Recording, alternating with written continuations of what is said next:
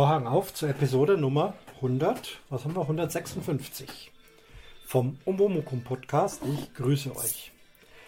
Es ist wieder Donnerstag und ich habe schon wieder keine Zeit und deswegen dachte ich, ich nutze die Zeit, denn ich bin gerade am Pfeile bauen und das ist eine schöne Arbeit, aber auch irgendwie stupide. Und jetzt probiere ich mal beides, Pfeile bauen und dabei ein bisschen erzählen. Die Sache ist nämlich auch die, es sind jetzt einige Dinge, die wieder anstehen und über die ich berichten kann, wenn es dann soweit ist. Ist alles noch davor. Was ist davor? Ein Bogenturnier. Erzähle ich gleich was. Dann zum Thema Lebensmittel selber machen. Da habe ich ja schon einiges berichtet. Da gibt es auch wieder ein neues Gerät das ich dann aber erst nächste Woche in Berlin ausprobiere. Ich bin momentan ja noch zu Hause, sozusagen im Urlaub zu Hause. Genau, ans Kaffeerösten soll es gehen. Aber da brauche ich jetzt nichts erzählen, weil ich habe es noch nicht probiert. Das Maschinchen ist angekommen, der Rohkaffee ist angekommen. Alles andere gibt es dann in einer extra Folge in Ruhe. Heute, wie gesagt, erzähle ich einfach nur so ein bisschen nebenher. Genau, ich brauche noch, noch mal sechs Nachschubpfeile. Ich habe länger keine Pfeile mehr gebaut. Und am Wochenende bin ich auf einem besonderen Turnier. Genau, auch davon werde ich dann berichten, wenn ich da gewesen bin. Das Turnier findet in Nördlingen statt. Was ist daran besonders? Es geht über zwei Tage. Zwei Tage Turnier habe ich noch nie gemacht. Und Nördlingen ist eine ja, also die Geräusche können jetzt dazu. Auch das Zoom liegt auf dem Tisch, da wird es mal klappern. Hintergrund läuft der Radio. Und ich arbeite hier. Ein Arbeitspodcast. Vielleicht gerade, was mache ich gerade hier an den Pfeilen? Ich habe gerade alles ausgepackt, das Material gesichtet und beginne also jetzt mit den Carbonschäften.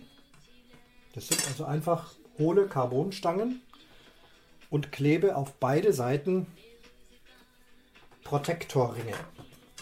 Das sind so kleine Metallringe, die man da drauf kleben kann mit U Heißkleber mache ich das hier, um die Pfeile noch mehr zu schützen, wenn sie irgendwo aufschlagen, damit dann dort an der Stelle, wo die Spitze eingeklebt ist, nicht der Pfeil splittert oder sich aufspleißen kann, sondern dass der Ring diese empfindliche Stelle zusammenhält. Der Nachteil daran ist, wieder mehr Gewicht auf dem Pfeil. Aber da das recht teure Schäfte sind, teuer deswegen, weil sie eine besondere Herstellungsart haben, das sogenannte Kreuz gewickelt, sieht auch sehr edel aus. Sie nennen sich Pentalon Hunter Extreme und sie sollen auch extrem haltbar sein. Das kann ich auch bestätigen. Die gehen wirklich selten kaputt. Warum ich jetzt neue machen muss, ist, ja gut, Gelegentlich geht dann doch mal einer kaputt. Aber eher noch gehen sie eben verloren. Und fürs Turnier möchte ich schon einfach genügend Pfeile dabei haben. Du weißt ja nie, was passiert auf so einem Turnier. An sich braucht man nur drei oder vier Pfeile, wenn keiner verloren geht. Reichen sogar drei, denn dieses Turnier hat eine Drei-Pfeil-Runde-Regel. Das heißt, ich schieße bestenfalls einen Pfeil, wenn ich nicht treffe, den zweiten und wenn ich da nicht treffe, den dritten. Dann ist aber Schluss. Geht aber dann einer dieser Pfeile kaputt oder verloren, brauche ich auch im Turnier Ersatz. Und da Turniere in aller Regel unbekanntes Gebiet sind, kann es schon mal passieren, dass da so ein Pfeil fehlt. Ich gehe üblicherweise mit neun Pfeilen los. Das ist gut überdimensioniert, aber bringt mich dann aus dem Stress raus, dass ich zu wenig Pfeile dabei habe. Außerdem sind die ja auch noch nummeriert nach 1, 2 oder 3. 1 bedeutet eben erster Pfeil, da ist so ein Ring drauf. Dass man im Zweifel, wenn man an dem Tier steht und weiß nicht genau, ob man getroffen hat, darf man noch ein zweites Mal nachschießen.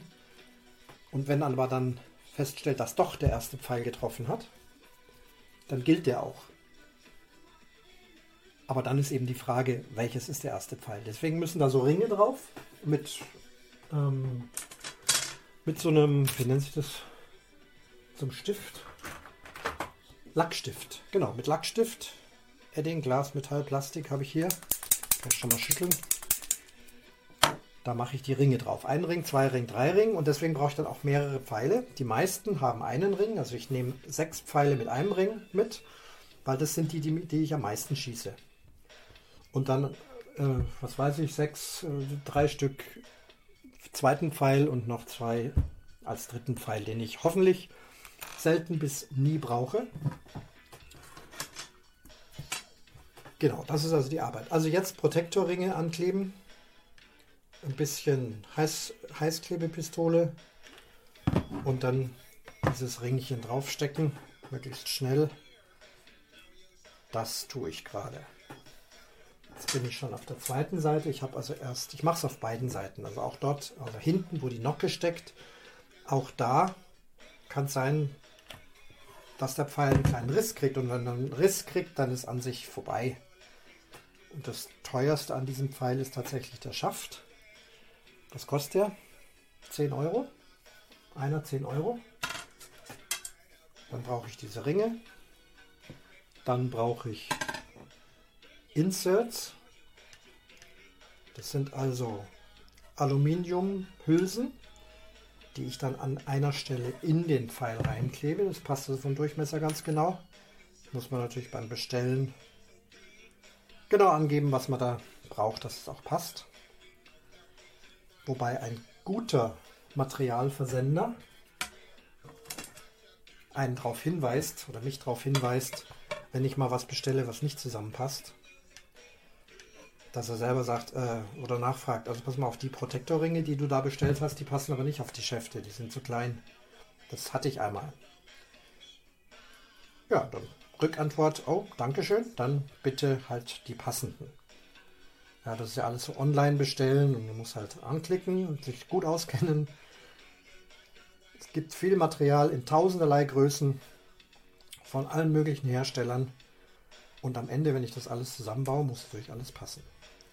Und dieser Versender, für den ich jetzt keine Werbung mache, weil ich kriege ja auch kein Geld dafür, aber mit dem bin ich sehr zufrieden. Der berät eben auch mal. Und die Ware kommt auch sehr schnell und die Ware ist gut und die Preise sind auch gut. Interessanterweise kriege ich da zum Beispiel diese Schäfte hier bei diesem Versender billiger, als wenn ich das direkt beim Hersteller. Der Hersteller hat auch einen Online-Versand da kosten die Dinger mehr, warum auch immer. Habe ich rausgefunden. Die gibt es woanders günstiger, obwohl es genau die sind. Auch nicht zweite Wahl. Pfeilkleben, genau. Das Turnier in Nördlingen, was hatte ich gesagt, Besonderheit zwei Tage. Nördlingen ist eine historische Stadt. Auch da berichte ich dann, wenn ich da gewesen bin. Ich bin schon ein paar Mal in Nördlingen gewesen, so ist es nicht. Aber das hebe ich mir dann auf für die Nördlingen Turnierfolge. So, jetzt habe ich hier noch Inserts übrig. Genau, ich bestelle immer ein bisschen mehr. Das, wenn man mal einen Pfeil reparieren muss. Manchmal geht die Nocke kaputt oder dann fliegt auch der Protektorring vielleicht runter, obwohl er eingeklebt ist. Oder eine Spitze ist kaputt, irgendwas, Federn. Das sind alles Sachen, die kaputt gehen können. Und da habe ich dann immer ein paar Ersatz stelle also immer mehr, zum Beispiel jetzt für sechs Pfeile brauche ich sechs Spitzen, zwölf Protektorringe, sechs Leitfedern und zwölf andere Federn. Die macht man ja farblich unterschiedlich. Leitfeder ist diejenige, die vom Bogen wegschauen soll. Gibt es geteilte Meinungen, ob das jetzt wichtig ist oder nicht. Ich mache es eben so. So, hier ist jetzt nur noch ein Protektor. Ah, da sind die Protektorringe. Nördlingen, historische Stadt. Und das Turnier, es ist also ein 3D-Turnier, also es wird auf Tiere und dreidimensionale Ziele, also dort, wenn ich es richtig verstanden habe, sind es nicht nur Tierattrappen, sondern auch irgendwelche, der Radio ist zu laut, auch irgendwelche anderen Nachbauten aus Kunststoff ist ein absolutes Spaßturnier. Das Wichtige daran ist, nicht den Pokal zu gewinnen. Den wird einer gewinnen, klar, ich nicht. Aber man soll besonders viel Spaß haben. An sich habe ich bei einem Turnier immer Spaß, aber dieses Nördlingen ist schon besonders. Das erzähle ich schon. Das wollte ich doch erst erzählen, wenn es soweit ist. Aber ja gut, als Vorschau, denn ich habe ja heute kein anderes Thema. Und Nördlingen ist eben, hat eine komplett intakte Stadtmauer, die auch begehbar ist. Es hat vier Tore. Und dieses Turnier findet im Großen und Ganzen rund um die Stadtmauer statt. Teilweise vielleicht auch in der Stadt und in der Nähe der Stadtmauer. Also nicht irgendwo abgelegen in einem Wäldchen, sondern mittendrin an und in der Altstadt. Ich habe mir es nur erzählen lassen, ich war da noch nicht. Es wurde mir empfohlen von Vereinskameraden, die gesagt haben, da musst du hin. Und da musst du dich auch sehr schnell anmelden. Das ist wie bei einem Popkonzert. Wenn da der Kartenverkauf beginnt, dann ist es nach wenigen Minuten ausgebucht. Das war am 5. Dezember. 5. Dezember habe ich mich da angemeldet, wusste noch nichts von Potsdam und habe mich wirklich hingesetzt, wie man das so macht, wenn's, wenn Karten rar sind. Da hieß es 5. Dezember, 8 Uhr in der Früh, Verkaufsbeginn. Und eine Minute danach sofort angemeldet, gleich eine Rückmeldung bekommen. Okay, du hast einen Platz, bitte bezahlen. Auch das Bezahlen, obwohl man 14 Tage Zeit hat, sofort und gleich gemacht, dass das wirklich eingetütet ist.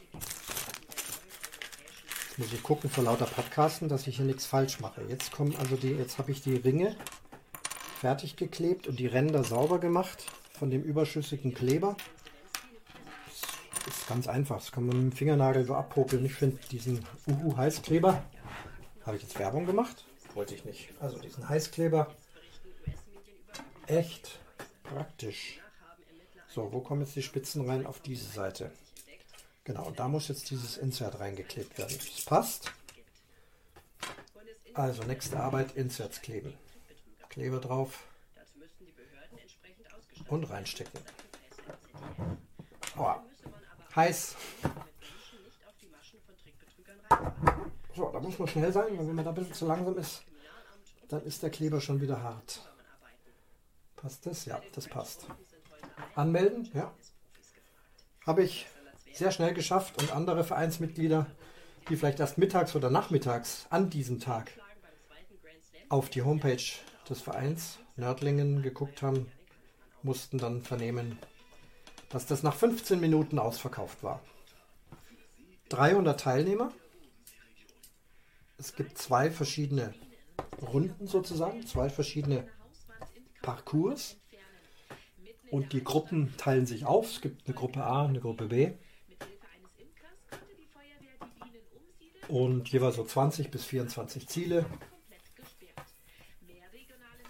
Und am nächsten Tag wird dann gewechselt. Und das alles zusammen zählt dann als ein Turnier.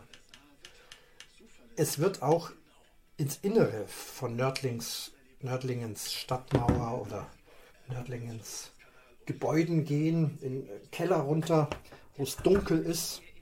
Da wird es Dunkelschüsse geben. Da sind dann halt irgendwelche Spinnen oder irgendwas. Habe ich es jetzt falsch rum reingeklebt? Das ist nicht einfach mit dem Podcasten. Eigentlich möchte ich die Spitze da haben, wo nicht die Schrift ist. Ob ich das nochmal rauskriege? Schauen wir mal. Zange. Nee, das ist schon hart. Dann hole ich jetzt mal einen Föhn und versuche dieses Insert wieder rauszukriegen. Ich drücke hier mal auf Pause, bin gleich wieder da. So, das Band läuft wieder. Den Heißluftföhn habe ich euch jetzt erspart. Aber das Schöne an diesem Heißkleber ist, ich kann ihn eben, wenn ich das wieder rausmachen will, mit dem normalen Haarföhn kurz heiß machen. Dann schmilzt das wieder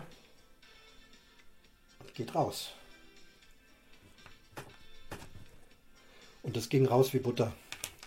Also was ist falsch und richtig? Der Schaft hat eine bestimmte Länge und da ist so im oberen Drittel ein Aufdruck, wie der Schaft heißt und welchen Spinewert er hat und noch andere technische Daten der Hersteller. Und ich möchte eben die Schrift dort haben, wo die Nocke reinkommt. Und jetzt habe ich eben diese eine Spitze an die falsche Stelle geklebt. Das wäre zwar überhaupt nicht schlimm, deswegen fliegt der Pfeil trotzdem. Aber jetzt möchte ich ja doch schon ein bisschen Etepetete sein. Wenn ich das schon selber mache, soll es auch schön werden. So, den Protektorring wieder reinkleben. Der ist nämlich mit rausgegangen. So, wie mache ich das jetzt, dass ich hier erzählen kann und trotzdem keinen Fehler? Wo habe ich es denn schon eingeklebt? Hier habe ich es eingeklebt. Ach, und hier ist es auch falsch. Ach Mann. Also nochmal föhnen. Ich muss mir das besser hinlegen. Denn das ist ja, wie sagt man dazu? Multitasking. Und nicht ganz so einfach. Nicht zu viel Blödsinn zu reden und trotzdem konzentriert zu arbeiten. So, wo ist jetzt der falsche? Der ist jetzt hier. Also. Ich störe.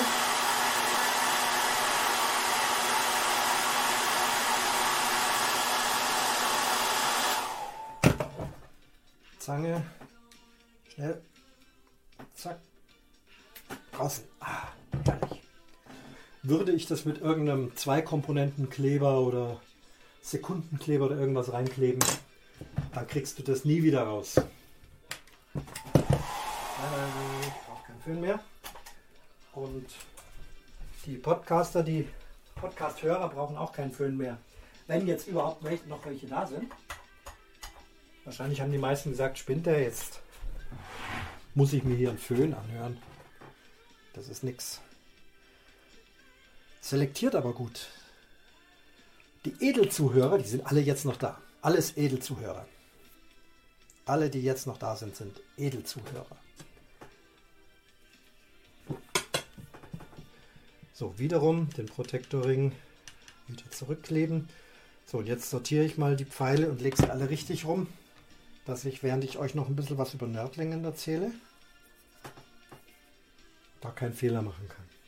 So, die Schrift muss hinten sein und vorne möchte ich die Spitzen einkleben. Schrift hinten, vorne Spitze. Überschüssigen Kleber abmachen. Dieses, dieses Heißklebematerial ist wirklich herrlich. Ich erinnere mich, an eine Folge von Jörn Schaas feinem Podcast. Eine meiner Lieblingsszenen. Da diskutiert der Jörn mal wieder zusammen mit seiner Frau. Seine Frau ist Pfarrerin und manchmal in seinen Folgen dabei. Das sind dann immer die Folgen, die auch irgendwie besonders spaßig sind, weil die beiden haben Spaß miteinander. Und da ging es um irgendwas, was Jörn basteln will. Das weiß ich nicht mehr, was er da basteln wollte. Aber er sagte, er braucht dafür, wenn wir hier die Tür zu er braucht dafür eine Heißklebepistole. Und er hat sowas nicht. Kündigt er an, er müsse also nachher, nach dem Podcasten, in den Baumarkt gehen um sich eine Heißklebepistole zu besorgen. Das kostet ja auch nicht so viel. Muss man halt haben, wenn man es braucht. 1, 2, 3, 4, 5, 6. Sechs Pfeile und alle liegen jetzt richtig rum. In einem ist schon ein Insert drin an der richtigen Stelle. Bei den anderen mache ich jetzt weiter. Gut, jetzt habe ich es richtig, jetzt kann ich weiter erzählen. Herr Jörn möchte eine Heißklebepistole kaufen. Seine Frau lacht herzlich, wie so oft, und sagt, Heißklebepistole. Ich bin Pfarrerin und leite eine große Kirchengemeinde. Ich besitze hunderte von Heißklebepistolen. Mit Besitzen meint sie der Kindergarten, die Kindergruppe, die Spielgruppe, die Bastelgruppe, was weiß ich, was alles für Gruppen oder einfach nur fürs Vorbereiten von Sommerfesten und sonst wie hat ja so eine Kirche immer allerlei Material, allen Artes. Und natürlich auch Heißklebepistolen. Das heißt, im Bestand dieser Gemeinde, und sie wohnen ja im Pfarrhaus. Das heißt, ein paar Schritte rübergehen, dort wo das Material liegt, sich eine Heißklebepistole ausleihen und für das Unterfangen benutzen. Fand ich herrlich. Ich bin Pfarrerin. Ich besitze hunderte von Heißklebepistolen. Also besitzen im Sinne von, ich verwalte es im Auftrage der Kirche, darf die aber bestimmt auch mal für was Privates hernehmen. Und wenn es da um tonnenweise Klebstoff geht, den kann man ja selber kaufen und reintun. Muss man also nicht die Kirche bestehlen, aber ich glaube, so oder so geht es hier um minimale Centbereiche. So. Ein Insert noch. Ja, dieses Insert. Ich habe, glaube ich, vorhin gar nicht erzählt, wofür das ist. Das ist eben so eine Metallhülse, die ich da hineinklebe. Und im Inneren dieser Metallhülse ist ein Gewinde. Und die Spitzen haben auch ein Gewinde, was ganz genau reinpasst. Ups, jetzt ist mir die Klebepistole umgefallen. Ähm, Gerade mal überlegen, muss ich jetzt noch was kleben? Nein. Die Protektorringe sind geklebt, die Inserts sind geklebt, die Spitzen werden reingeschraubt in dieses Gewinde. Dann kann ich mal hier ausstecken. Die werden reingeschraubt, was viele Vorteile hat. Wenn die Spitze kaputt ist, brauche ich sie nur rausschrauben und eine neue funktionierende kann ich hineinschrauben. Oder auch mal, das hatte ich kürzlich, schöner Nebeneffekt, mal gucken, wo die Protektorringe herkommen. Dahin. Schöner Nebeneffekt, der Pfeil steckt in einem harten Holz, in irgendeiner Wurzel oder so, auch noch tief in der Erde drin. Ich habe zwar mit meinem Messer ordentlich gegraben, aber es ging einfach nicht raus. Und mein Bogenkollege, der mit dabei war, sagte, pass auf, vergiss die Spitze, wahrscheinlich ist sie eh kaputt, dreh einfach den Pfeil raus. Ja, wenn ich dann am Schaft drehe, schraube ich sozusagen den Pfeil von der Spitze runter. Die Spitze bleibt dann da in der Erde.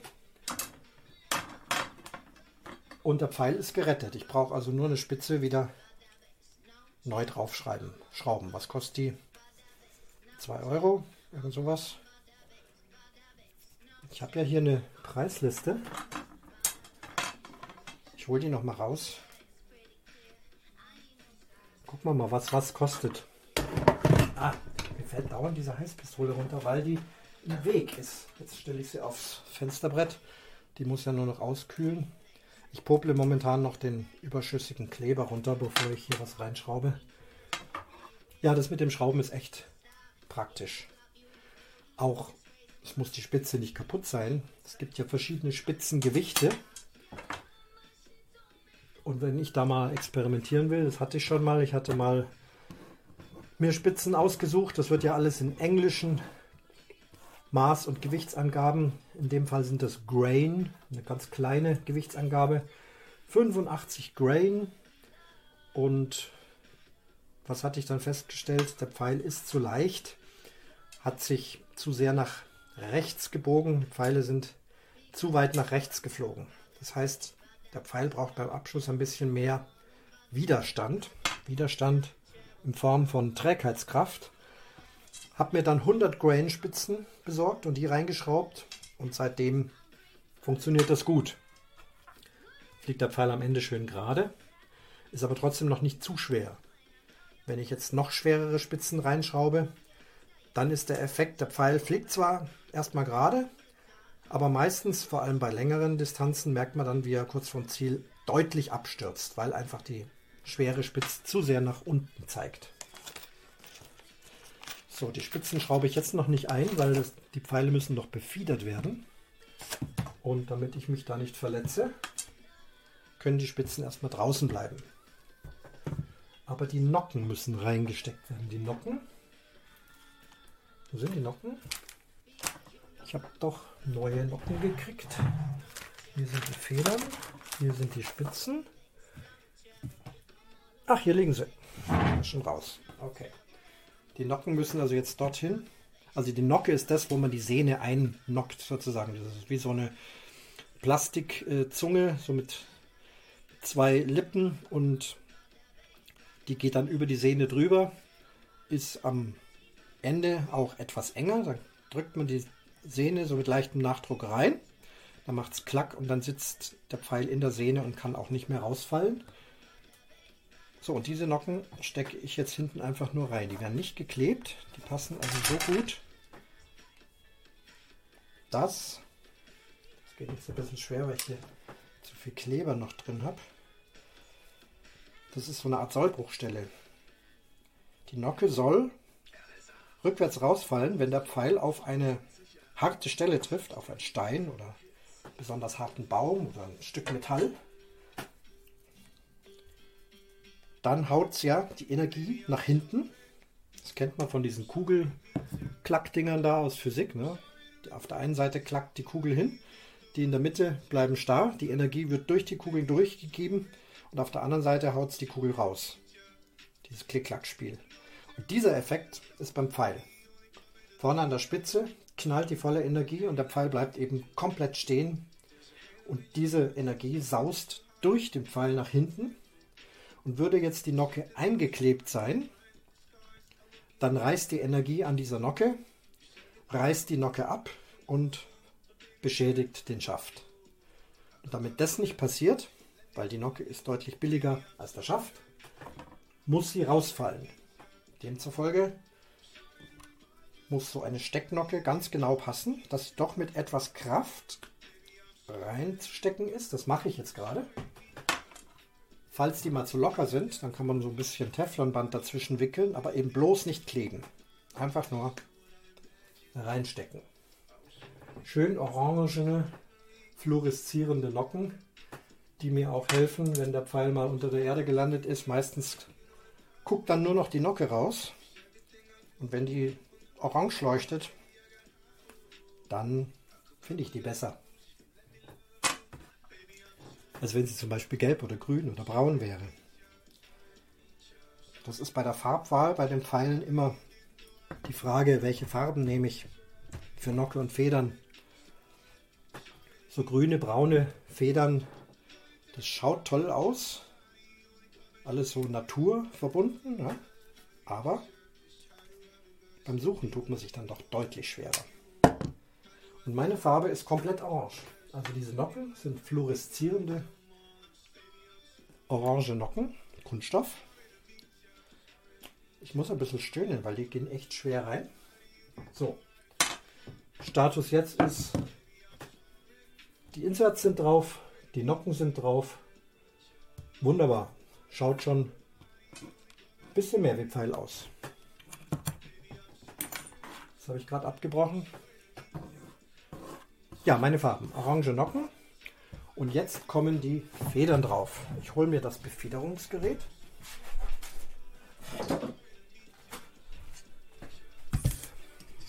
Das ist so ein Ding. Es ist halt Podcast, ne? Ich muss euch alles erzählen und ihr dürft euch das im Kopf dann vorstellen.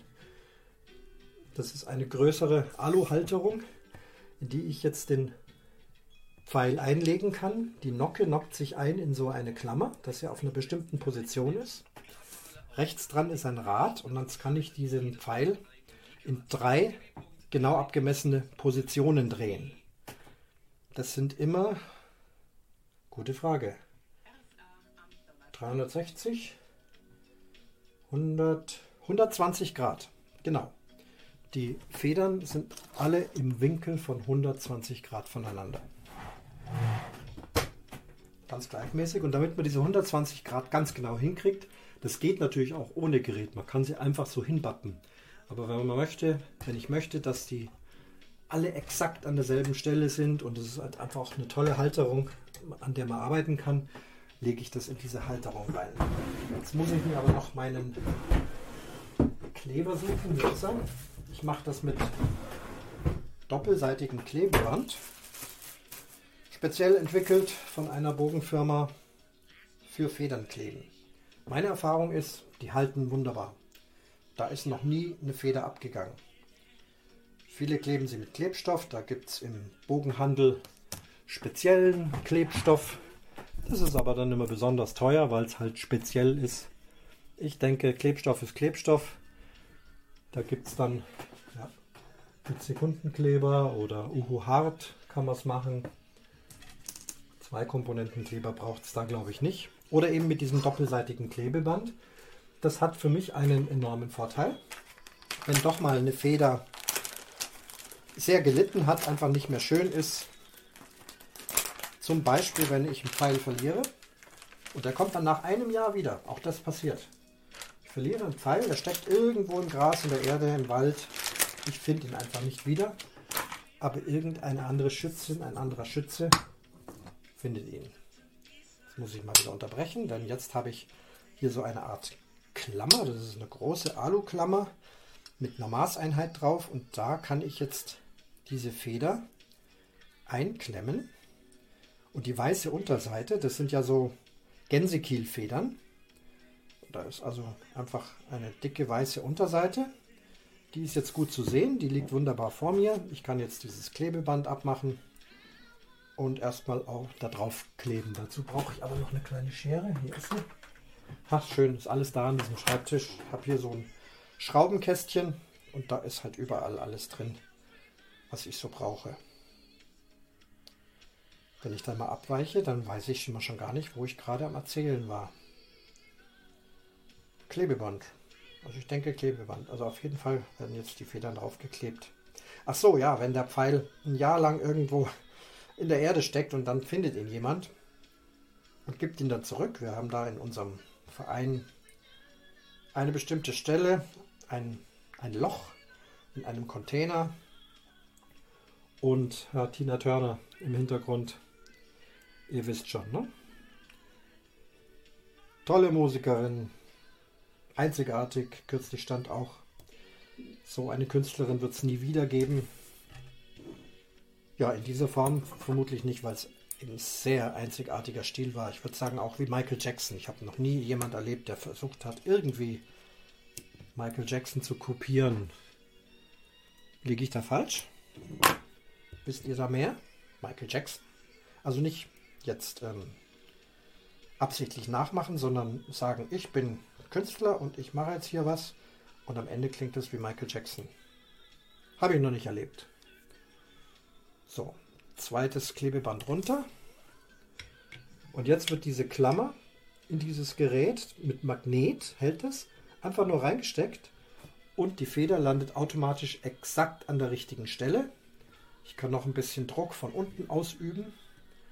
Und der Vorteil dieses Klebebands ist, dass ich jetzt sofort die Klammer öffnen kann und die Feder klebt bereits an der richtigen Stelle. Würde ich jetzt flüssigen Kleber nehmen, müsste ich das Ganze jetzt erstmal, je nach Kleber, eine Zeit lang trocknen lassen.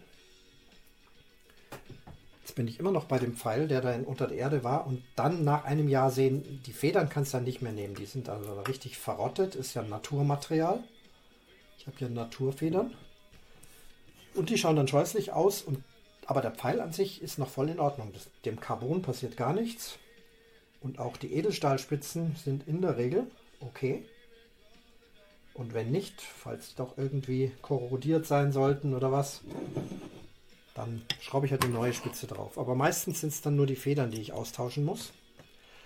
Und dann gilt es eben, die alten Federn abzumachen. Wenn ich jetzt hier einen knallharten Klebstoff verwendet habe, dann ist es sehr schwer, die Feder runterzubringen. Es kann sein mit einem Messer, dass ich dann den Schaft verletze und dann ist er hin. Dann sind 10 Euro kaputt. Aber diese Klebebandfedern halten super, aber sie gehen auch hervorragend wieder runter. Ist gar kein Problem. Du brauchst eigentlich nur abziehen und dann sind ein paar Klebereste am Schaft, die ich dann ganz vorsichtig abpopeln kann. So, die zweite Feder sitzt drauf. Also ich habe mit der Leitfeder begonnen. Die ist bei mir orange und schwarz gestreift. Baird auf Englisch. Orange Baird. Und die beiden anderen Flugfedern sind knallorange. Also auch des Wiederfindens wegen. Und das schaut eigentlich auch ganz schön aus. Also schaut auch gewissermaßen natürlich aus. Die Farbe Orange gibt es ja bei Vögeln auf jeden Fall. Diese Federn sind allerdings gefärbt. Das sind Truthahnfedern oder Gänsefedern. Ich glaube, das hier sind Truthahnfedern. Die sind dann in eine bestimmte Form geschnitten. Die kaufe ich schon so geschnitten.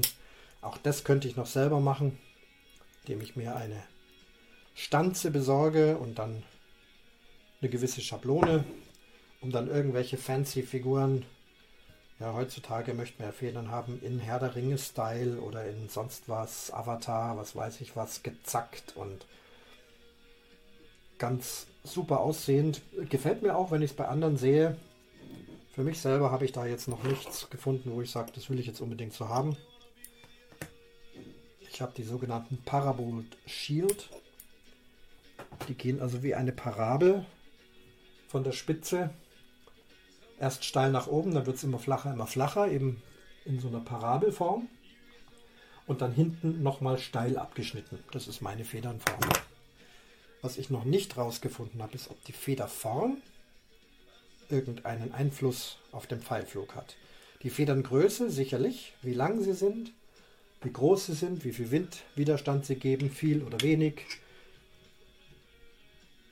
Je größer sie sind, desto mehr richten sie den Pfeil schneller aus, verlangsamen aber auch den Pfeilflug. Und wenn sie sehr klein sind oder aus Kunststoff, dann fliegt der Pfeil schön schnell. So, ich drehe ein letztes Mal und jetzt ist die Leitfeder wieder oben und der Pfeil ist fertig befiedert. Allerdings vorne, die Spitzen von diesem Gänsekiel, die sind sehr spitz. Und der Pfeil geht ja an meiner linken Hand vorbei, an der Bogenhand. Normalerweise kommt da nichts hin. Aber könnte schon mal sein, dass irgendwas schief läuft und dann würde diese Spitze von der Feder da sich in meine Hand reinbohren, was sicherlich nicht sehr angenehm ist. Deswegen werde ich nachher noch mit einem Faden, und zwar mit derselben Technik, wie ich Oboenrohre aufbinde, werde ich also mit einem Faden, oh hier klebt was nichts, habe ich gesagt, die kleben so toll. Gleich mal gucken. Also mit einem Faden noch die Spitzen so ein bisschen abbinden damit da keine Verletzungsgefahr ist und an sich die Feder einfach auch nochmal mehr Halt kriegt.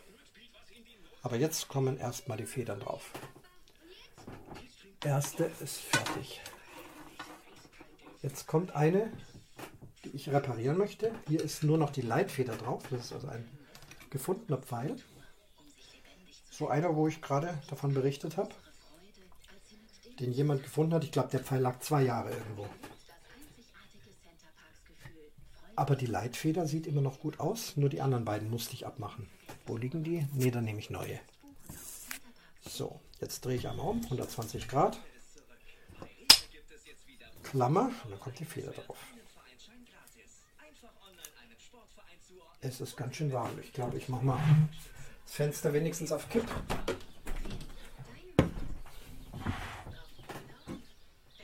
Gut. Ja, also Federn kleben. Turnier Nördlingen. Gibt es da jetzt noch was zu erzählen? Ja, zwei Tage, besondere Schüsse. Ich fahre am Freitag hin.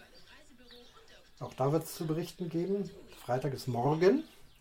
Und morgen ist geplant, ich sage mal geplant, weil beim letzten Mal ist es wegen Krankheit ausgefallen, dass ich meinen ersten Tag in der Klinik habe. Therapeutisches Bogenschießen. Oh, Bow Man. Ja, diese geniale Wortschätzung von einem Freund, der das nicht offiziell geschickt hat, deswegen kann ich ihn auch nicht namentlich nennen. Wenn er das wünscht, dann werde ich das tun. Bei der nächsten Biergartensitzung, wenn ich da einen Antrag kriege, kann ich sagen, wer diesen tollen Namen erfunden hat. Oboeman, also mit B-O-W. Ne? Eine Mischung aus Oboe und Bogenschießen, was ja beides für mich zutrifft. Also morgen werde ich den Oboe-Man machen in der Klinik. Das wird etwas aufwendiger, denn ich muss ja eingewiesen werden. Ich muss Zugangskarte für die Klinik bekommen.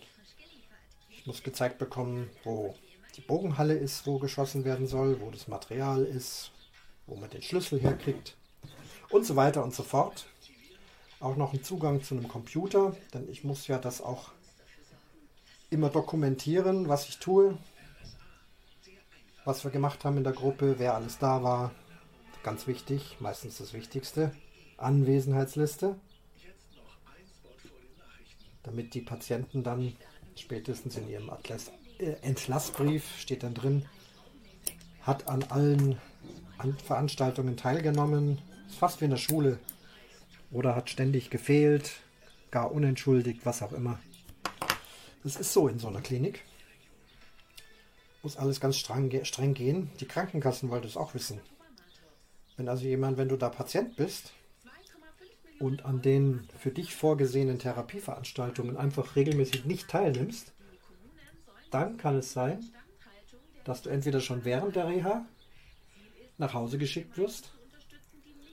Und das ist nicht nur, dass du jetzt nach Hause geschickt wirst, sondern das wird dann teuer. Soweit ich weiß, kann da die Krankenkasse, ob sie es wirklich tun, weiß ich nicht. Aber es kann die Krankenkasse von dir verlangen, dass du die gesamten Kosten zurückerstatten musst, weil du selbst verschuldet diese Reha nicht zum Erfolg geführt hast. Und das ist natürlich ein dickes Damoklesschwert auf Patienten. Und deswegen nehmen sie auch in der Regel teil. Wenn ich nicht an einer Veranstaltung teilnehmen möchte, entweder nur einmalig, weil es mir nicht gut geht, oder auch generell. Bei mir war ja am Anfang zum Beispiel das mit dem Yoga, das war schon sehr schwierig. Halt, ich muss erst wieder eine Feder drauf machen. Ähm, quatschen und befiedern. Jetzt ist, kommt wieder eine Leitfeder, also ist der nächste frische Pfeil drin. Das Ganze ist wieder auf Null gestellt. So. Was war? Yoga. Da hatte ich dann erwähnt, dass mir das gar nicht gut tut, auch keinen Spaß macht und körperlich auch nur so einen dicken Bauch hat und dann Yoga und die Yoga-Lehrerin war auch gar nicht drauf eingegangen. Dann hätte ich das, wenn ich es wirklich durchsetzen hätte wollen, streichen können. Da es aber zu der Zeit in der Corona ohnehin ganz wenig sportliche Angebote gab, haben sie mich dann in der Visite überredet, es doch nochmal zu versuchen. Sie würden aber auch mit der Yogalehrerin sprechen und dann wurde das Ganze besser. Das heißt, ich habe also keinen Kurs ganz abgesagt, habe aber andere Mitpatienten erlebt, die dann zu dem einen oder anderen Angebot nicht mehr hingegangen sind. Aber in Absprache mit der Ärztin oder der Bezugspsychologin, so nennt sich das. Du hast eine Ober Oberarzt, Oberärztin und dann einen Psychologen, der die ganze Zeit sich um dich kümmert, mit dem du auch Einzelgespräche hast, Gruppengespräche und die bzw. die zusammen entscheiden dann über solche Fragen. Es gibt auch freiwillige Angebote. Ich mache immer den Kleber ab, obwohl noch keine Feder in der Klammer ist. Also langsam. Feder in die Klammer. So. Da hinein. Genau, da berät man, welche Angebote sind für den Patienten die richtigen. Da gibt es ein, ein Grundpaket, das ich machen muss. Und dann gibt es aber auch Spezialangebote, je nach Patiententyp und Krankheitsbild. Kann es sein, dass du dann im Gespräch vielleicht nicht gleich am ersten Tag, sondern nach ein, zwei Wochen das ein oder andere angeboten bekommst. In meinem Fall war das dieses mit den Schafen. Ihr erinnert euch. Habe ich berichtet, oder? Klar habe ich berichtet. Oder eben auch therapeutisches Bogenschießen. Das gehört also in der Regel nicht zum Grundkonzept, sondern ist ein Zusatzangebot und wird nur im Einverständnis mit dem Patienten gemacht. Manchmal kann es aber auch sein, dass die mitkriegen, dass es an der Klinik Bogenschießen gibt und dann von selber fragen, darf ich damit teilnehmen. Was ich so gehört habe, ist, dass das sehr beliebt ist das kann ich mir vorstellen. Bogenschießen machen viele Leute sehr gerne. Ich mache das ja auch im Verein. Ich würde mal sagen, 90 Prozent derer, die bei mir mal waren und mit mir Bogenschießen waren, hatten zumindest großen Spaß dran. Aber auch ganz viele haben das dann auch für ihren Sport übernommen, haben sich eine Ausrüstung gekauft, sind dann entweder bei uns Mitglied geworden im Verein oder wenn sie weiter weg wohnen, irgendwo anders in dem Verein. oder machen das nur für sich. Du musst ja nicht im Verein sein. Du kannst dir Bogenausrüstung kaufen, vielleicht irgendwo mal ein paar Trainerstunden nehmen. Ja, YouTube, auch ein ganz guter Trainer, wenn man da die richtigen Filmchen findet. So habe ich es auch gemacht, mache es noch ständig. Wenn ich irgendeine Frage habe, gucke ich mal, was haben die anderen da so zu erzählen. Ja, und dann gehen die schießen. Und in den Kliniken scheint es wohl auch so zu sein, dass da regelrecht ein, Drang, ein Andrang ist. Das Angebot ist limitiert. Ich muss mal gucken, wie ich klarkomme. Der Plan ist, dass ich zwei Gruppen haben werde, je eineinhalb Stunden, mit fünf, möglicherweise sechs Patienten. Das wären dann zwölf. Ich weiß nicht, wie viele Patienten in dieser Klinik insgesamt sind. Das heißt ja, es wäre eine kleine Klinik. Waren es 55 Betten? Und wenn ich davon ausgehe, dass das alles Einzelbetten sind, reden wir also von 55 Patienten, die zeitgleich anwesend sind. Und wenn davon nur 12 schießen können, ist das natürlich wenig. Sicherlich, nicht, nicht absolut jeder möchte das. Aber ich würde sagen, doch viele. Warten wir es mal ab. Ich werde berichten. Wie gesagt, das ist jetzt alles in der Mache. Das passiert morgen. Und wenn ich dann da war nächste Woche in Berlin bin, werde ich natürlich berichten. Mit aller Vorsicht, denn es gilt ja ein ganz strenges, strenge Schweigheitsgebot, das ist ganz klar. Ich denke, ich habe auch nicht erwähnt, in welcher Klinik das sein wird und das tue ich auch nicht. Ist auch egal, wo das ist. Was ist denn jetzt? Ich bin immer noch am Federn kleben. Achso, das Klebeband. Das ist immer eine Fummelei, ein doppelseitiges Klebeband. Und das ist ja, wie breit ist das?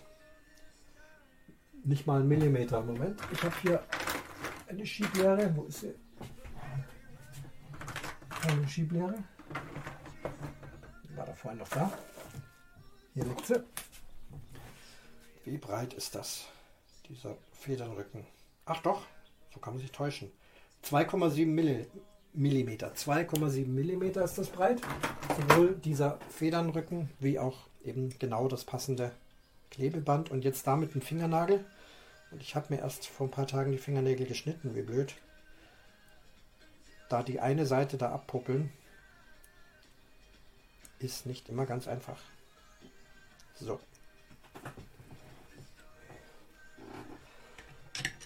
Zwölf Patienten. Oh, jetzt habe ich keinen Pfeil drin. Also ist alles nicht so einfach.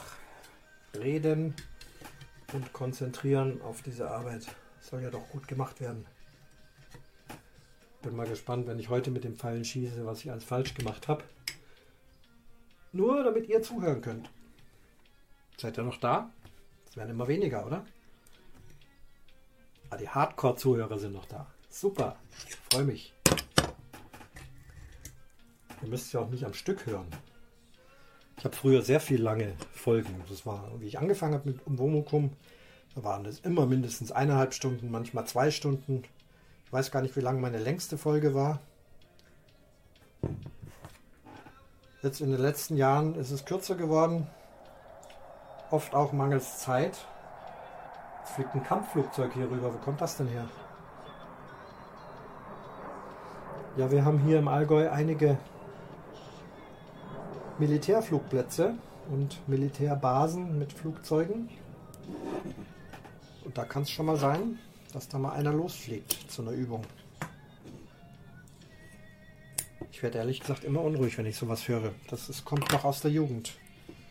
Kalte Krieg, nachts unter die Decke mit zehn Jahren und echt Angst gehabt, das, so hieß das damals, ich, ich zitiere aus der damaligen Zeit, dass der Russe Atombomben auf uns schmeißt. Ein Thema, was heute wieder aktuell ist. Jetzt komme ich vom schönen Bogenschießen und vom Bogentherapie auf Atombomben mit Russen. Aber das kam mir jetzt eben, als dieser Jagdflieger übers Haus flog. Und eben in Anfang der 70er Jahre, Mitte der 70er Jahre, war bei uns Kindern wirklich die Angst. Da Krieg ist zwar vorbei, aber die Aufrüstung, NATO-Doppelbeschluss, Atomraketen hier, Atomraketen da. Es gab einen schlimmen Krieg, es gab zwei schlimme Kriege in der Neuzeit, also den Ersten, Zweiten Weltkrieg. Früher gab es natürlich noch viel mehr Kriege, aber das sind so die der Neuzeit, die uns irgendwie, auch wenn wir nicht dabei waren, betreffen.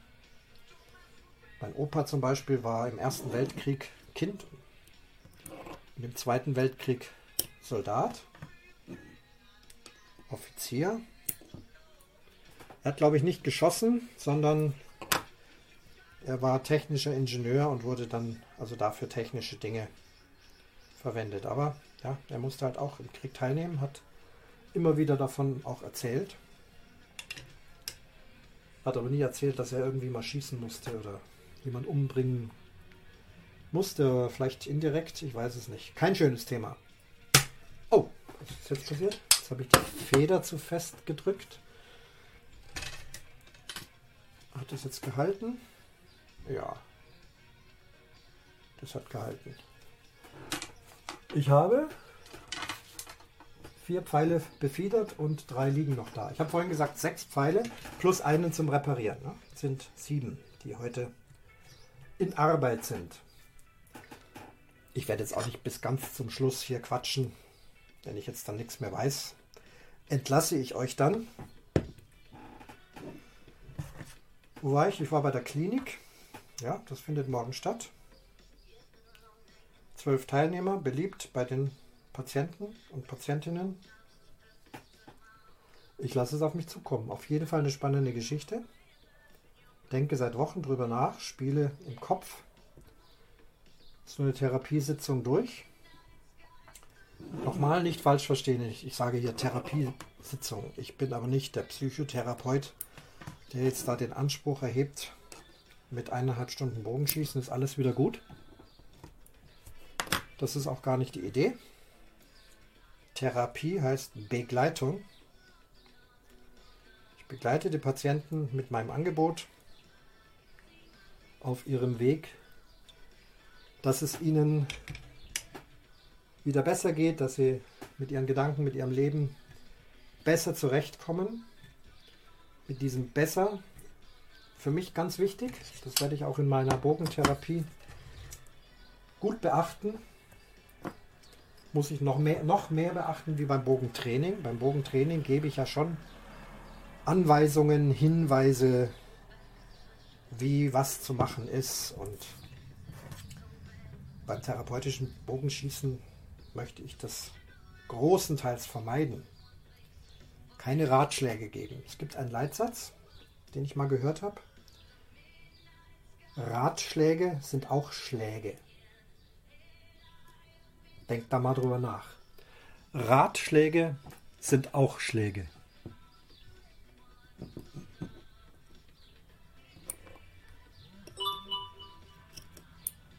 Bin schon noch da. Nicht nur mein Handy, was gerade gebingelt hat. Mal wieder. Ich finde das einen sehr interessanten Satz. Ratschläge sind auch Schläge. Also es geht um Selbstfindung. Wie kann ich jetzt Leuten Bogenschießen beibringen, indem ich ihnen nicht erkläre, wie es geht. Naja, es wird so ein Zwischending sein, vermute ich mal. Ausprobieren. Immer mit, mit der Maßgabe natürlich, dass sich niemand verletzt. Wenn jemand sichtbar was tun möchte, wo ich weiß, das geht gar nicht, dann werde ich natürlich einschreiten, denn die Sicherheit ist beim Bogenschießen immer an erster Stelle, egal wo.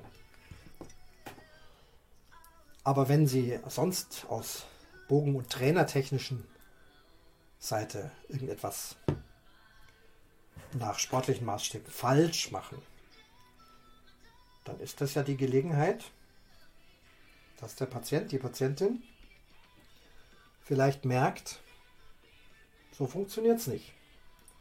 Dann werden wir versuchen herauszufinden, wie funktioniert es denn und wie, wie kannst du dich bewegen, dass es auch für deinen Körper gut ist. Vielleicht ist es unbequem, weil sie einfach zum Beispiel falsch stehen. Ja, und der Pfeil also dann überhaupt nicht dahin geht, wo er hin soll. Es soll beim therapeutischen Bogenschießen ja nicht nicht Punkte geschossen werden, immer in die Mitte und so weiter. Es geht eher um den Schuss an sich, um das Körpergefühl, auch gedanklich bei sich zu sein. Das ist ein großes Ding, auch beim Bogentraining, dass die Schützen mit ihren Gedanken vor und nach dem Schuss vorne an der Zielscheibe sind. Wenn ich frage, wie beurteilst du jetzt deinen Schuss, dann kommt sofort, ja, der erste war zu weit oben rechts, den zweiten habe ich verrissen, dann sage ich stopp, stopp, stopp. Ich meine, dein Schießen, wie war das? Warst du gut gestanden? War deine Hüfte ver verriegelt? Hast du genug ausgezogen? Hast du das Gefühl, genug ausgezogen zu haben? Ja, solche Sachen. Das kann ich beim therapeutischen Bogenschießen natürlich noch mehr einsetzen. Diese Selbstreflexion,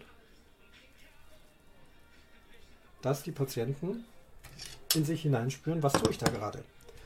Und was bewirkt das dann im Pfeilflug? Wenn ich da etwas tue, was offensichtlich nicht so ideal ist.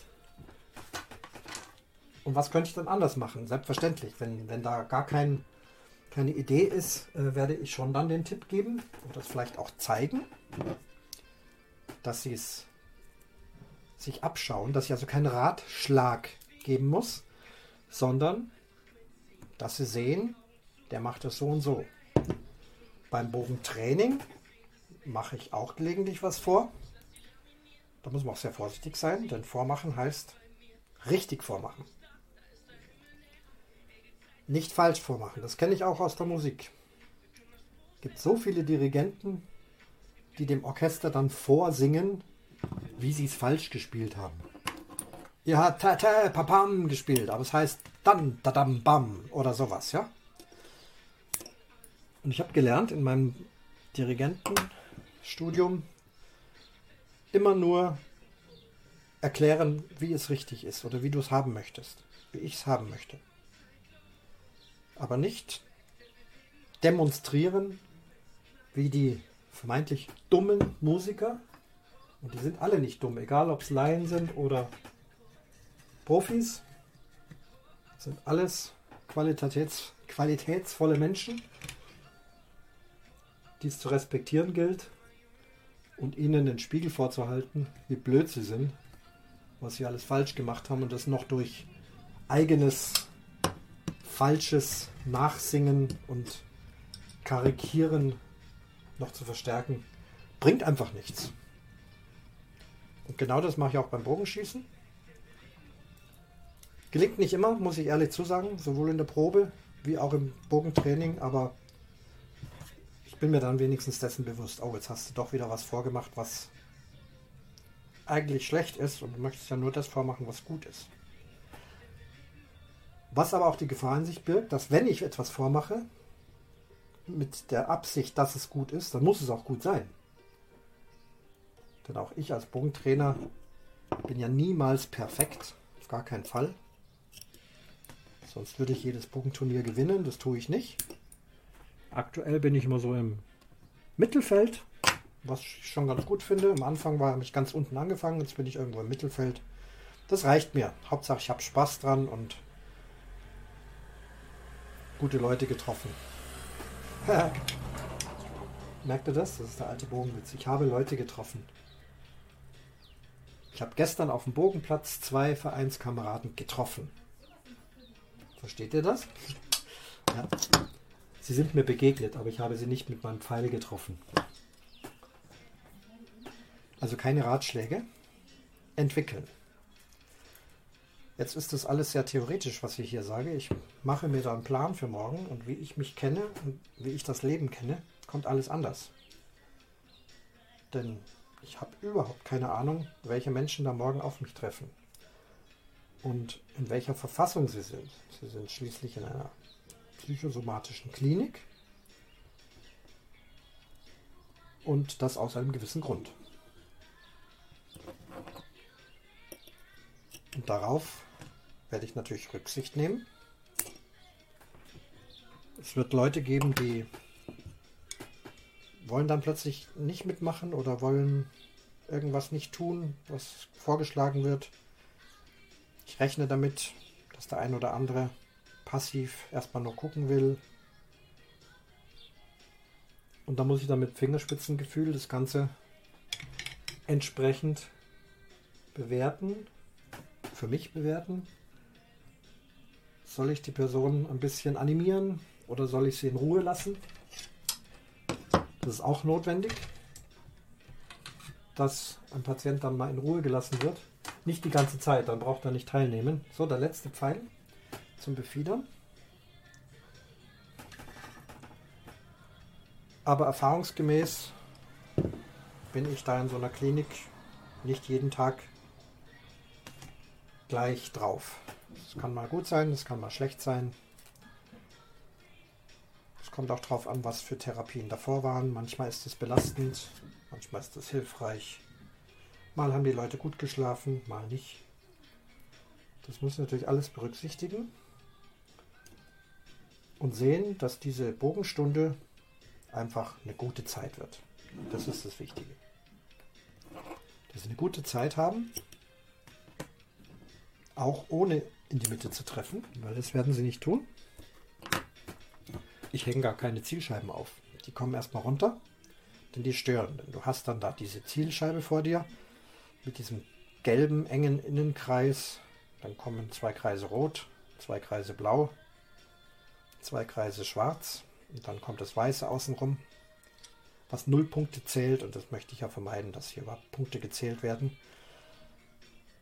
Aber auch wenn, man, wenn ich ansage, es werden keine Punkte gezählt, aber diese Zielscheibe ist da mit diesen Ringen, dann stellt sich im Kopf automatisch ein, ich muss da in die Mitte schießen. Da ist das Zentrum. Und dann kommt sofort der Spruch, ich muss mich konzentrieren. Das ist das Wort, ja, in das Zentrum. Kon konzentrieren. Da möchte ich dagegen steuern. Die Leute sollen sich gar nicht konzentrieren. Sie sollen sich entspannen, in ihren Körper reinfühlen, den Pfeil loslassen, nicht schießen, Pfeil loslassen und dann fliegt er da irgendwo hin. Und wenn da keine Zielscheibe drauf ist, nur dieser Dämpfer, das ist meistens so ein viereckiger Spezialschaumstoffdämpfer. Und wenn der da auf, drauf landet, ist schon okay. Und wenn der da nicht drauf landet, sondern hinten im Netz, dann ist auch okay. Aber die Leute bekommen nicht das Gefühl, sie müssen jetzt da in das Gelbe da reinschießen. Und wenn sie dann doch mal das Gelb, die Bogensprache heißt ja Gold, ne? die Farbe ist gelb, aber wir nennen das ins Gold treffen. Wenn dann doch mal so ein Pfeil reingeht, dann weiß ich natürlich, dass das ein reiner Zufallstreffer ist. Absolut Zufall. Das ist Lotto. Wer mit dem Bogenschießen beginnt, kann in der Regel nicht in die Mitte treffen. Und zwar also bewusst und immer. Selbst die ganz Guten treffen ja nicht immer in die Mitte. Zwar sehr oft. Aber da geht auch mal der ein oder andere ins Rote oder ins Blaue. Und beim Anfänger da würde ich mich gern auch sogar noch mit hineintun. Ich kann wenigstens gut unterscheiden, war das jetzt ein Zufallstreffer? Oder habe ich es geschafft, nach meinem Plan und nach dem, was ich gelernt habe und auch weitergebe, alles so gemacht zu haben. Und aus diesem Grund ist der Pfeil in die Mitte gegangen. Also das spüre ich schon in der Regel. Was auch ganz wichtig ist, dann kann ich sagen, so war es gut, so soll es wieder sein. Oder ich habe irgendwas ganz Komisches gemacht, merke, äh, das war jetzt Mist, dieser Schuss. So soll es nicht sein. Und trotzdem geht er genau in die Mitte. Dann ist es halt echt ein Zufallsschuss. Würde ich in einem Turnier sein, bekomme ich dann da Punkte, je nachdem, was für eine Zählung ist, eben die volle Punktzahl für die Mitte. Darüber kann ich mich dann freuen, dass ich viele Punkte auf dem Score-Zettel habe, aber ich kann mich nicht freuen, weil der Schuss nicht gut war und ich das so nicht wieder nachmachen kann. Darum geht es ja.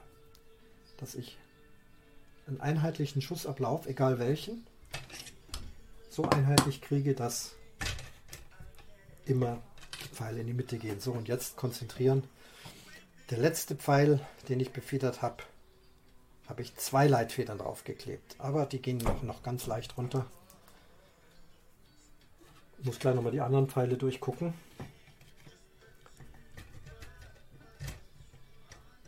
So, warte mal, das ist jetzt falsch schon drin. Wie kann ich denn das jetzt hier wieder so hindrehen? Da ist es. Also nochmal eine normal orange Feder reinstecken. Hier kann ich auch den Abstand von der Nocke zur Feder genau einstellen. Da muss nämlich mein Finger dazwischen passen. Der Zeigefinger, der ist ja in der Nähe des Pfeils. Und da muss genügend Platz sein, dass der da reinpasst. Das kann ich hier mit dieser Klammer schön einstellen. Das ist auch wieder ein englisches Maß hier. Das sind, glaube ich, Inches. Und das sind jetzt zwei Striche 0,2 Inches. Stimmt das? Müsste ich mal nachrechnen. Ob das Inches sind. Also auf jeden Fall die 1, was so aussieht wie ein Zentimeter, ist aber kein Zentimeter, sondern das sind wie viel? 5, 6 Zentimeter. Ich glaube, dass das wie alles im Bogenschießen Englisch ist und dass das ein Inch ist.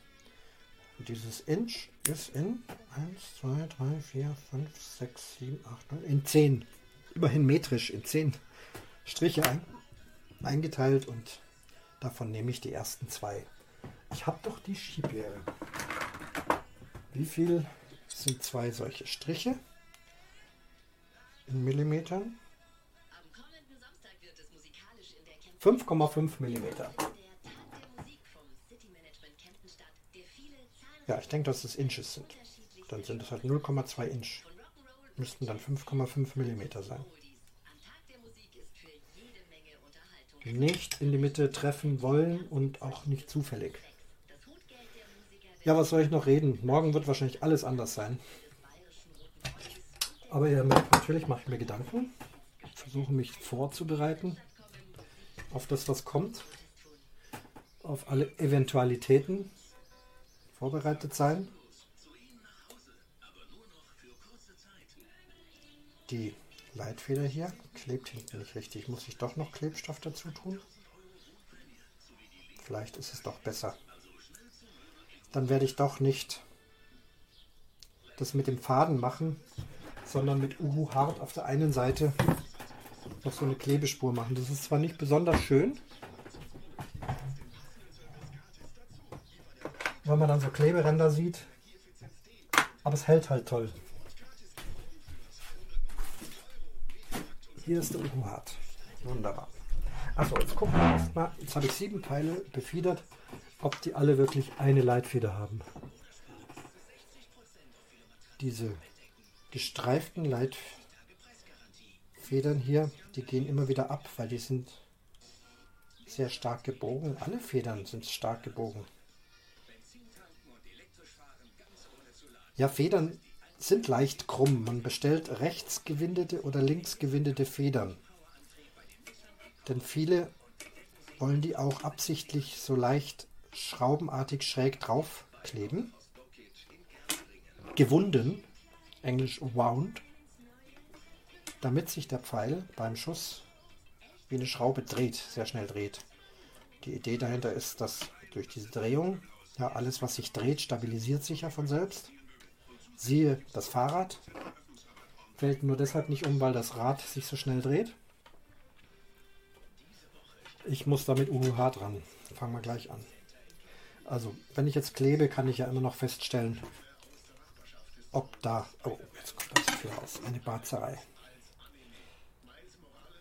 Also ich mache vorne an die Spitze einen dicken Tropfen. Das ist jetzt dann der Schutz gegen, diesen, gegen diese Kielspitze und fahre dann an der rechten Seite der Feder einmal entlang. Spitze.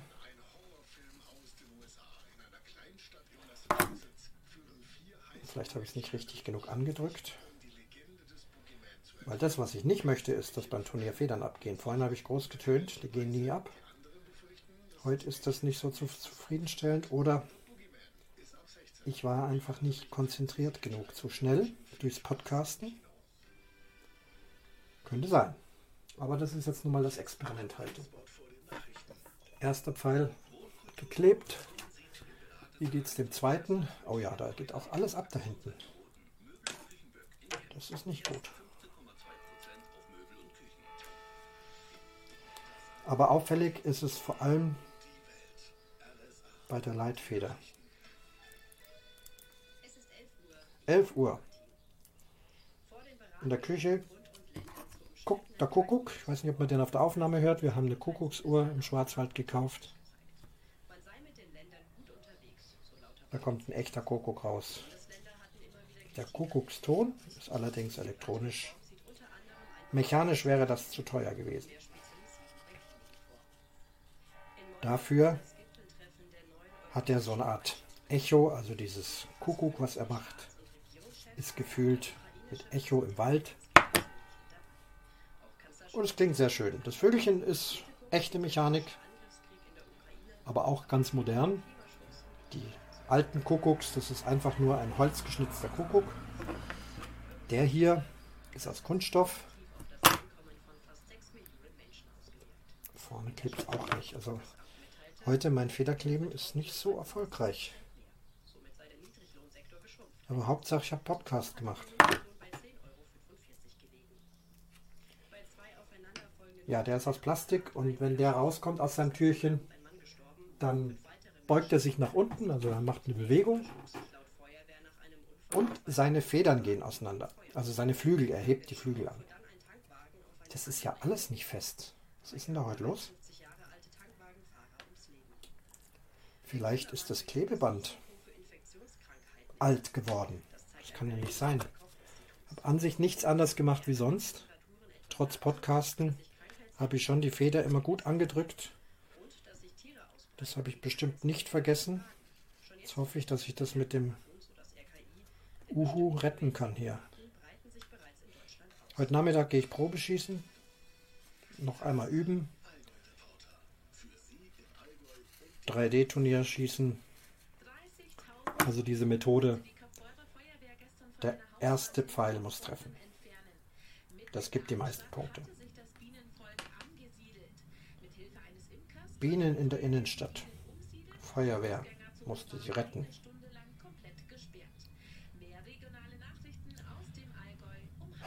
Das ist blöde, dass das nicht hält. Na gut, ich mache jetzt eine erste Klebung.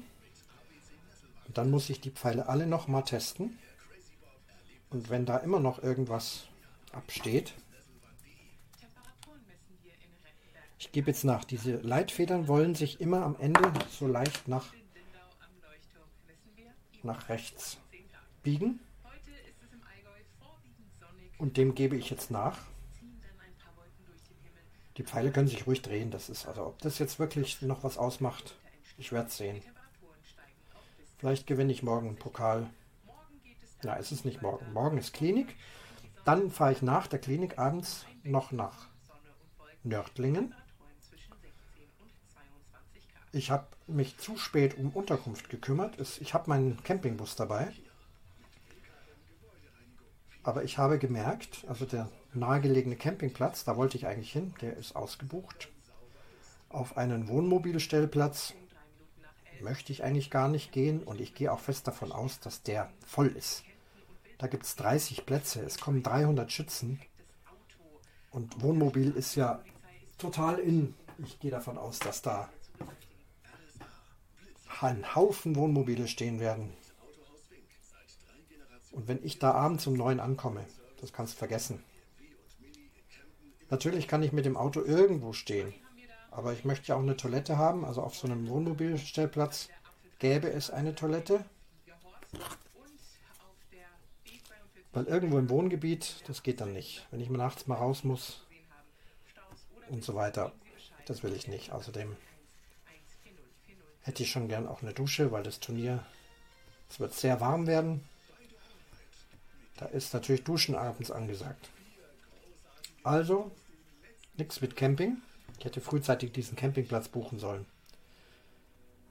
Sondern ein günstiges Hotel, immerhin mitten in der Altstadt. 55 Euro Einzelzimmer. Den Luxus gönne ich mir jetzt, weil dieses Turnier ist was Besonderes. Ich habe euch beschrieben, wie schwer es ist, überhaupt einen Platz zu kriegen. Ich habe einen Platz, ich nehme teil. Was übrigens auch ein Effekt ist mit unserem Urlaubsabbruch. Wären wir noch in Italien, wären wir jetzt erst heimgekommen und dann wäre keine Zeit gewesen, da jetzt noch gleich wieder nach Nördlingen zu fahren. Gibt ja auch zu Hause noch einiges zu tun. Das habe ich alles die Woche gemacht. Und fahre jetzt doch auf das Turnier. Und dann am Sonntag nach dem Turnier, das wird so um 15 Uhr aus sein, dann gucke ich mal, wie lange das alles dauert. Üblicherweise bleibe ich da bis zur Siegerehrung, auch wenn ich keinen Pokal gewinne. Sollte sich das zu sehr hinziehen, dann werde ich fahren müssen und mir das Ergebnis im Internet angucken, auf welchem Platz 18, 20, 25, 30, keine Ahnung, wie viel da in meiner Gruppe schießen, ich dann gelandet bin.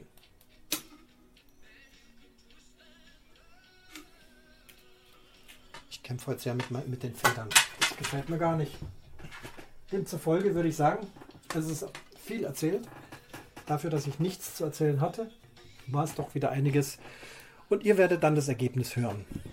Ich schließe den Vorhang von der Episode Nummer 156 vom Umwomukum Podcast.